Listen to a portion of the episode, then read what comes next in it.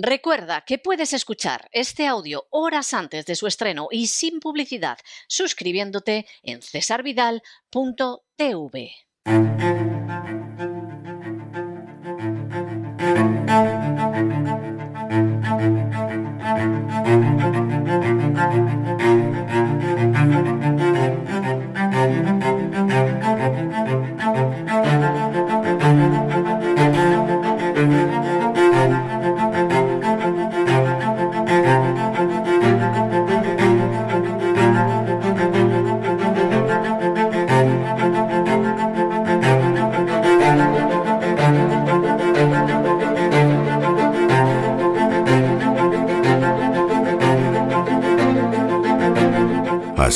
España, con César Vidal y Lorenzo Ramírez.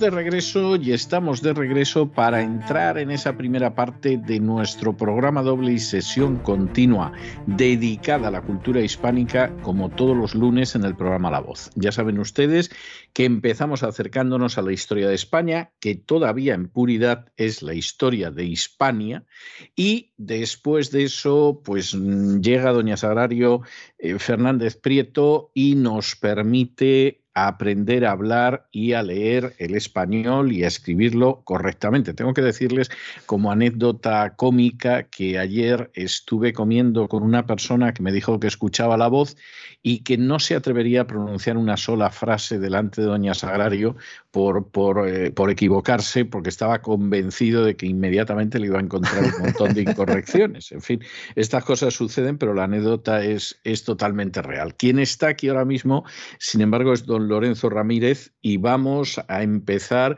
con otro capítulo de nuestro Así fue España. Otra vez buenas noches, don Lorenzo. ¿Qué tal? Buenas noches, don César. Vamos a conocer algunos pueblos germánicos, ¿eh? las invasiones bárbaras. No todos fueron los godos. Que nos no, no, no, no, es más. Es más, de los godos vamos a hablar eh, prácticamente los últimos, porque son los últimos que llegan, se asientan.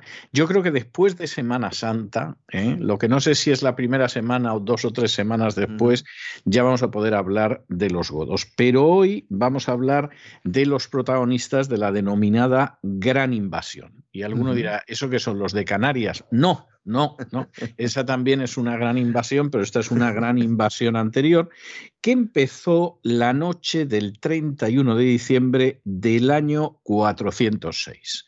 Y alguno dirá, bueno, ¿y qué pasó esa noche del 31 de diciembre del 406? Bueno, pues que un grupo de bárbaros que está formado por los suevos, los alanos y los vándalos, es más, en el caso de los vándalos, además por las dos grandes divisiones de los vándalos, que eran los asdingos y los silingos, esta gente que, que, bueno, iba llegando a las fronteras del imperio, al limes, con la intención de en algún momento dar el salto, bueno, pues aprovecharon que las aguas se habían quedado heladas, aprovecharon que está, las aguas del río Rin aprovecharon que estaban a la altura de Maguncia y dijeron ahora cruzamos y a ver aquí quién, quién nos detiene. ¿no? Eh, teóricamente, teóricamente, tenía que haber habido, haber habido, bueno, por lo menos tropas romanas, si no suficientes, eh, sí que hubieran podido contener tanto a los suevos, los alanos y a los vándalos. Pero se daba la circunstancia de que esa frontera estaba muy desguarnecida, porque en aquel momento había llegado Alarico hasta Italia y Estilicón, que era un bárbaro al servicio del Imperio Romano, había tenido que retirar tropas de ese lado del Limes, de ese lado de la frontera, con lo cual se produjo la famosa Gran Invasión. O sea, esta, esta es una situación. También hay que decir que los, ¿no? Que como explicamos, ¿no? En, en, anteriores programas, que ese imperio romano ya estaba en un momento muy complicado que también habían llegado a muchos pactos con, con bárbaros casi de no agresión, de mira, por aquí no cruces, quédate aquí, eh, y que había pues eh, un problema económico grave, ¿no? Lo cual pues eh, todo se unió. No es que los bárbaros estuvieran ahí o, se desplazaran allí justo ese día, sino que ya pues estaban en la zona, ¿no? y decidieron van concentrándose tiempo. que digo yo que ahí haría frío, ¿no? En el ring.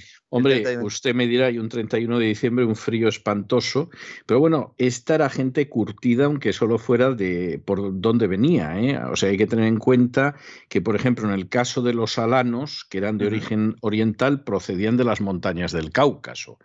O sea, tampoco era un lugar especialmente caliente. Los vándalos, que eran de ascendencia germánica, venían desde Escandinavia y habían llegado hasta el Vístula, en las dos ramas, los asdingos y los silingos, que por cierto habían llegado por separado, pero se habían concentrado ahí. Pero de nuevo estamos hablando de un frío verdaderamente considerable, o sea que llegar hasta ahí no, no dejaba de tener su mérito y la verdad es que allí acabaron llegando todos. Hay quien dice, hay quien dice, pero yo creo que esto dista mucho de estar demostrado, que quien les invita precisamente a venir es el famoso obispo Ambrosio, del que hablamos cuando hablamos el amiguete. de este era como el padre Ángel, eh, pero, pero en bárbaro.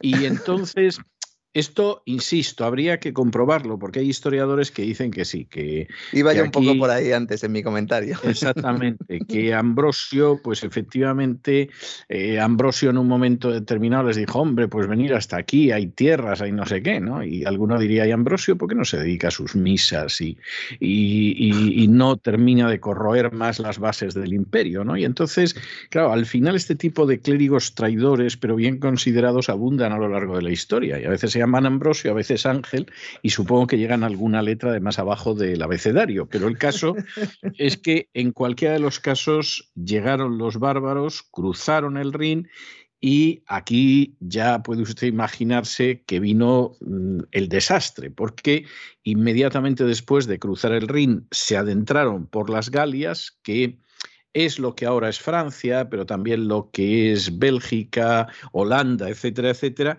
y fueron pasando a sangre y fuego. Es decir, por donde llegaban, saqueaban, pillaban, atropellaban.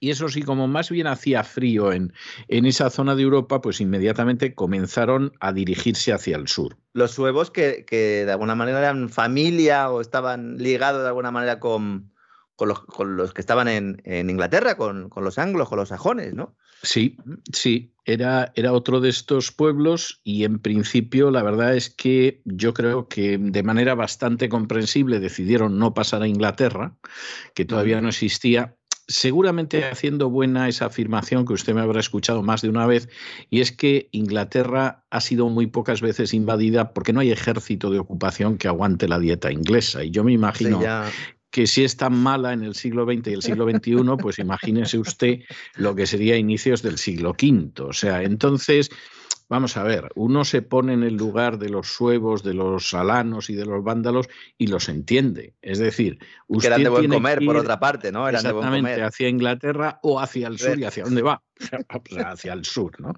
Estuvieron asentados, pero poquito tiempo, en la zona de Aquitania y Narbona, que posiblemente son de las zonas de clima más aceptable de, de, Francia, pero inmediatamente al cabo de dos años pasaron los Pirineos en el 409 y se adentraron totalmente por España. Y claro, evidentemente lo de España era muchísimo más interesante. Arrasar, arrasaban igual, pasaban a la gente a cuchillo, incendiaban las casas, eh, las provisiones que hubiera, pues se las llevaran, eh, se las llevaban, pero en última instancia, donde va a comparar usted el clima de España con, eh, cruzar el Rin el 31 de diciembre. O sea, y, que... y, el emperador Máximo que vivía en Tarraco, en lugar, de, en lugar de atacarle, se hizo amiguete, ¿no?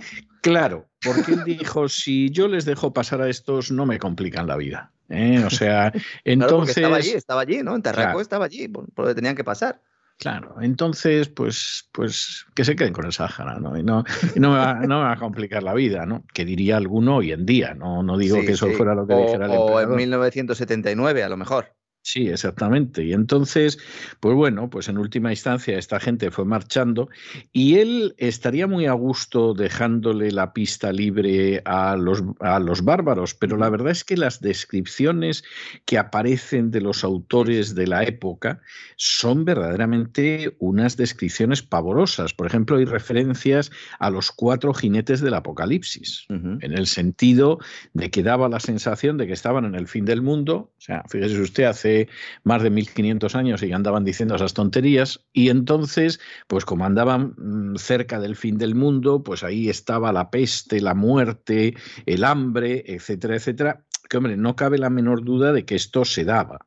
Lo que está por ver es si efectivamente los, eh, los bárbaros llegaron a tanto. Eh, no cabe la menor duda que si era una población y llegaban, arrasaban, violaban, mataban, saqueaban, de, esto no hay la menor duda. bueno, también hay que decir que en aquella época, ¿quién no? ¿no?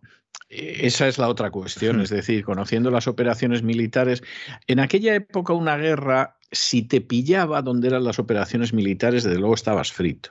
¿Eh?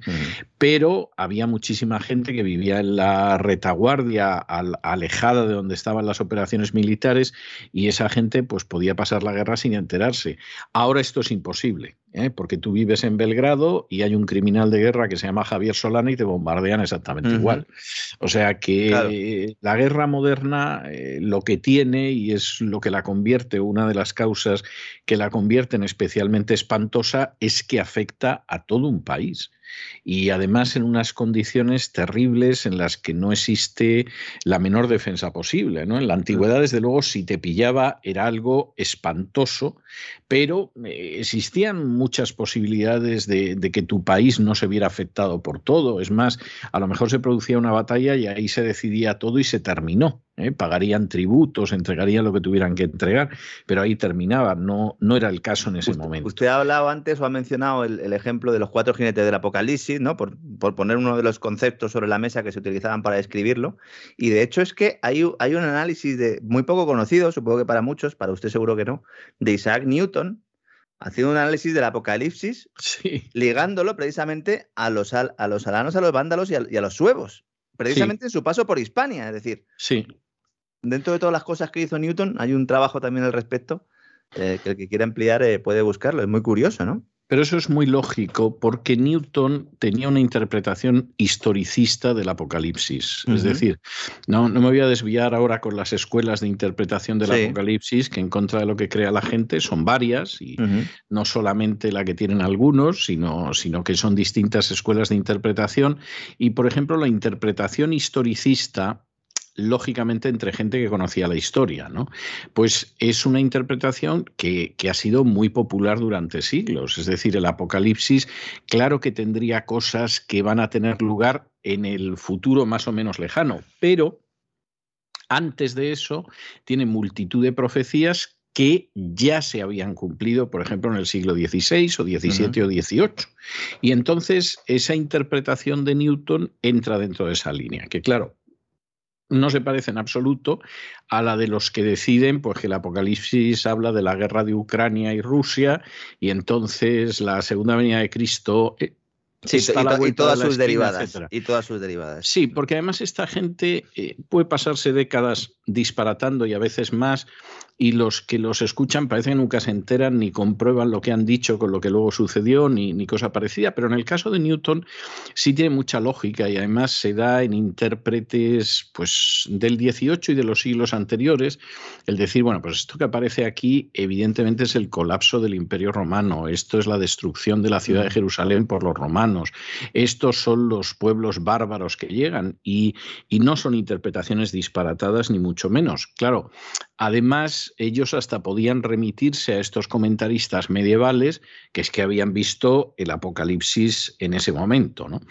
En términos más realistas, si se quiere incluso más pedestres, pues hombre, quien pagó todo esto fue la, población hispano-romana, que tuvo que aguantar dos años de correrías, y como ya como si fuera poco que los hubieran machacado los buscabonus de aquel entonces, los recaudadores de impuestos del Imperio Romano, pues lo poco que quedaba, ahora llegaban los bárbaros, y claro, esto fue algo verdaderamente pavoroso, porque implicaba destrucción de cosechas, implicaba, por supuesto, el quedarse sin nada, el quedarse en una situación de destitución absoluta, y como suele pasar con los estados que te cobran muchos impuestos, no te proporcionan la más mínima protección.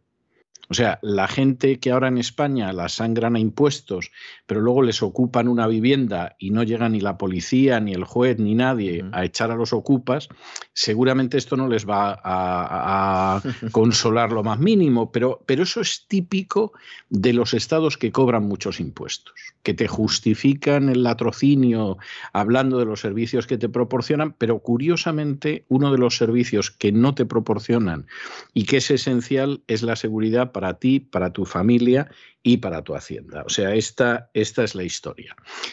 Ese periodo duró un par de años, es decir, durante un par de años, que se dice pronto, los distintos pueblos bárbaros se dedicaron a saquear todo lo que encontraban a su paso en Hispania, dentro de una población ya económicamente muy deprimida, y al cabo de dos años, en torno al año 411, decidieron que se iban a sentar en el territorio, que podían librarse de, de hacer correrías y que podían repartirse lo que era ese territorio y explotar yo no sé, eh, no lo puedo asegurar, pero a veces lo he pensado, si los bárbaros dijeron, ¿para qué nos vamos a tener, tomar el esfuerzo de saquear, de arrasar, etcétera, de estar a lomo de caballo todo el tiempo haciendo esto, cuando existe una institución que son los recaudadores de impuestos y les vamos a sacar la sangre exactamente igual a estos y vamos a vivir mejor y sin tanto ir a lomos de caballo? Entonces, eh, yo tengo la sospecha de que en un momento determinado deciden dividirse el territorio de Hispania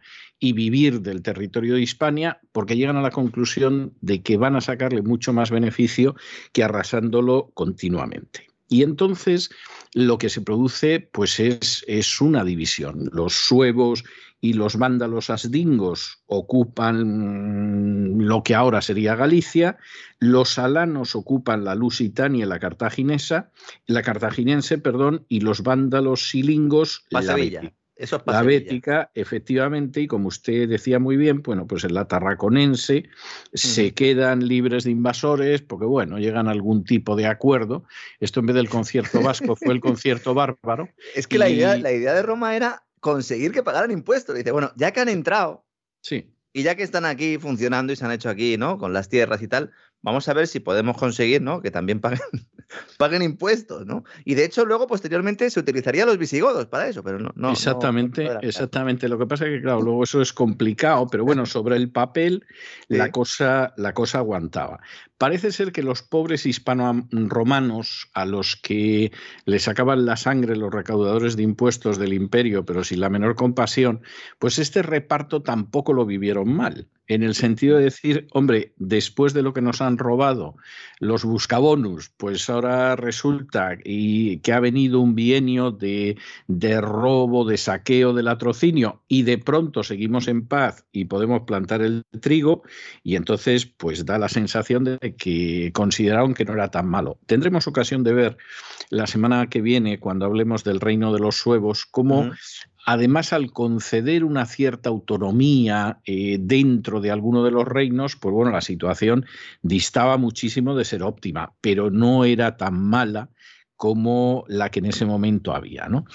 Eh, a esta situación han llegado en torno al 411, cuando Honorio consigue mm, asentarse como emperador. A fin de cuentas, el general Constancio pues, ha tenido algún éxito y en ese momento, pues Honorio dice, bueno, pues vamos a ver qué pasa en la península ibérica Vamos a ver qué pasa en, en, Hispania y vamos a ver si conseguimos controlar un poco, poner un poco de orden a nuestro favor entre los pueblos bárbaros que han entrado. Y en ese momento él eh, utiliza un personaje del que hablaremos dentro de varias semanas, que es un visigodo que se llama Valia. Y efectivamente, pues Valia Honorio creyéndose que trabajaba por cuenta de Roma y seguramente el visigodo Valia diciendo yo trabajo por mi cuenta, pero en fin, tú si te lo quieres creer, allá tú, en el año 418 pues aniquila prácticamente a los vándalos silingos, eh, aniquila prácticamente a los alanos, lo cual es en ese sentido más que notable, y da la sensación de que de alguna manera, de alguna manera, pues eh, eh, Roma recupera el control de la península ibérica eh, que había perdido totalmente. No es cierto, pero podría dar esa sensación. Los pueblos bárbaros aniquilados que han llegado a la península ibérica, en un momento determinado, huyen hacia Galicia y en ese sentido donde estaban los suevos y los asdingos y eh, huyen hacia Galicia con la intención de, tener dónde colocar el pie y ahí se va a producir una batalla entre los bárbaros en la zona montañosa entre León y Asturias, en los montes herbasos. La famosa. Que, que, efectivamente pues, se produce una victoria de los vándalos a los que manda eh, Gunderico y que en última instancia no consiguen consolidar su triunfo porque llegan los romanos y tienen que marchar hacia el sur. ¿no?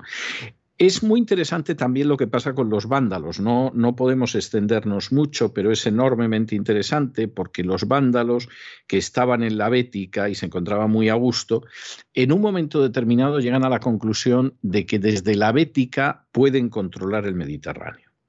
Y aquí tenía que producirse el choque con Roma, porque Roma, hombre, no es que les entusiasmara la idea de que llegaran los bárbaros en masa, pero de alguna manera aquello no comprometía ni el control de la costa, ni comprometía el control marino con una flota. Y de hecho Roma había tenido siempre mucho cuidado en que los bárbaros ni llegaran a la costa controlando los puertos ni construyeran una flota. Y esto se rompe con los vándalos. Es decir, en un momento determinado, los vándalos deciden, bueno, eso es lo que tú quieres. Para el año 426, los vándalos ya tienen una flota, Esa flota se dedica a hacer expediciones a las Baleares, a Mauritania, en algún momento conquistan ciudades como Cartagena y Sevilla, y en un momento determinado dicen, bueno, eh, nosotros lo que hacemos ahora es que vamos a conquistar el norte de África. Y esos vándalos van a pasar a África con el gran Genserico y esos vándalos pues eh, van a controlar la antigua Cartago, etcétera, etcétera. Pero, además como caballo de Troya, porque el, gobernador romano de, la provincia, Bonifacio, les llamó porque quería, quería usarlos precisamente para enfrentarse, claro, para enfrentarse a otros miembros de la élite romana por el control del, trono. Entonces, los contrata, bueno, sí, de carne de cañón como mercenarios, de alguna manera, ¿no? Se habla de que podría haber unos 15.000 guerreros, no sé si es una cifra eh, acertada, bastante verosímil, sí. Mm. Sí, como soldados mercenarios, que bueno, supuestamente los vamos a controlar y ya se sabe lo que pasa con esta gente, que mm. piensas que los van a controlar eh, y entonces van a llegar los mercenarios y, y acaba siendo Al Qaeda Mm. luego los mercenarios acaban repartiéndose Ucrania o el norte de África o, lo que toque, ¿no? O sea, la historia tiene paralelos interesantes. En el caso de los vándalos eh, que ya están fuera de España y les vamos a despedir ya, la verdad es que la situación fue una situación que para África fue terrible. Nosotros pensamos en el norte de África y siempre la idea que nos viene a la cabeza pues eh, son paisajes eh, desertizados, queda, eh, etcétera, etcétera. Pero el norte de África no era así. El norte de África era verdaderamente un auténtico vergel, había una enorme vegetación y lo cierto es que quien acaba con eso son precisamente los vándalos, es decir, los vándalos arrasan la zona y el clima del norte de África, como dicho sea de paso, el clima de ciertas zonas de España, como tú pierdas la vegetación, luego recuperar eso cuesta enormemente. Y claro, mm. cuando esa vegetación ha desaparecido por años de, de estragos, de depredaciones, etcétera, etcétera, pues te encuentras en un momento determinado con el paisaje del norte de Marruecos y de Túnez y todo lo demás que conocemos ahora. Y lo que era un vergel, aunque nos cueste mucho eh, pensar en un vergel, porque claro, eh, hemos conocido Ceuta, Melilla, eh, Túnez, Marruecos, y dices, ¿esto cómo pudo ser un vergel alguna vez si esto es un secarral? Bueno, pues lo cierto es que lo fue, pero los vándalos acaban destrozando totalmente esa zona del mundo que en buena medida no se ha recuperado hasta ahora. Esa es la realidad. En el año 442, ya queda muy poquito para la caída del Imperio Romano, poco más de tres décadas, en el año 442 están en Túnez, Roma los reconoce como federados, ya sabe usted que eran esos pueblos que se que pagaban. que aparte de eso, pues nos daban tropas y las necesitábamos, etcétera. Y pagaban impuestos también, era eso, exactamente, aportar hombres y, dinero o cosechas, o cosechas, lo que fuera, sí. Pues en aquel entonces los romanos o creyeron o quisieron creer que efectivamente tenía controlada esta gente, pero bueno, no hace falta. Valentiniano III, ¿no? Fue el, que hizo eso. Sí. Y efectivamente, bueno, pues en aquel momento no se quedaron ahí, entraron en Numidia, entraron en Mauritania, entraron en Tripolitania y por si quedaba poco, pues en un momento determinado Genserico arrasó Roma para que quedara claro cómo iban las cosas e incluso en el año 470 conquista Sicilia, que ya era el último granero de Roma, porque a esas alturas ya Roma no controlaba España y no controlaba Egipto. De hecho, eh, para conseguir que le devolvieran en un momento determinado Sicilia, pues el emperador lo que hizo fue darle la, la independencia en el norte de África a este estado bárbaro y por cierto, y esto es enormemente importante, con eso lo que va a conseguir es que se cree el primer Estado bárbaro sobre las ruinas del Imperio Romano y sobrevivir unos pocos años más que no llegaron a una década. Y efectivamente esto indica lo que pasó con el imperio. Como yo he mencionado en alguna ocasión, lo decía ese gran historiador de la Roma antigua que era Piganiol, bueno, pues no es que el imperio cayera, es que al imperio lo mataron y lo mataron los bárbaros. Quizá en otras condiciones en que la gente hubiera pagado menos impuestos, en que el Estado hubiera gastado menos, etcétera, pues ese enemigo exterior que eran las tribus bárbaras no hubiera conseguido asesinar a Roma y no hubiera logrado la caída del imperio. Pero en las condiciones en las que estaba el imperio, la idea fue ver cómo se pactaba con esa gente y en última instancia lo que se produjo fue el auténtico desplome del imperio romano. Eh, vamos a hablar de ello en las próximas semanas. De momento nos vamos a quedar aquí con esos vándalos y alanos y, y suevos. La semana que viene, Dios mediante, que todavía tenemos programa de radio antes de las vacaciones de Semana Santa, vamos a hablar del reino suevo de Galicia, que en los últimos años lo han recordado mucho en Galicia para decir que, son una nación, los nacionalistas y todo eso, majadería impresionante. Pero no sé yo si es el mejor ejemplo, pero bueno. No, no creo yo que el mejor ejemplo sean los suevos, pero, pero vamos, en principio hablaremos de ese reino suevo de Galicia y ya volveremos después de los suevos de Galicia, ya eso sí, ya con los visigodos perfilándose en el horizonte, todavía sin formar ni mucho menos un reino en España. Vamos a ir a buscarlos a la Europa del Este desde, desde la que vienen los godos y, en fin, eh, fíjese, yo creo que que nos vamos a adentrar en los visigodos antes de acabar esta temporada. ¿eh? O sea, no sé, no sé si vamos a acabar su historia en España, pero que la empezamos y avanzamos algo con los visigodos después de ver la semana que viene Dios mediante los suevos, eso seguro. Seguro que sí, don César. Encantado, como siempre, de haberle acompaño un ratito, de aprender un, un poco de historia con usted.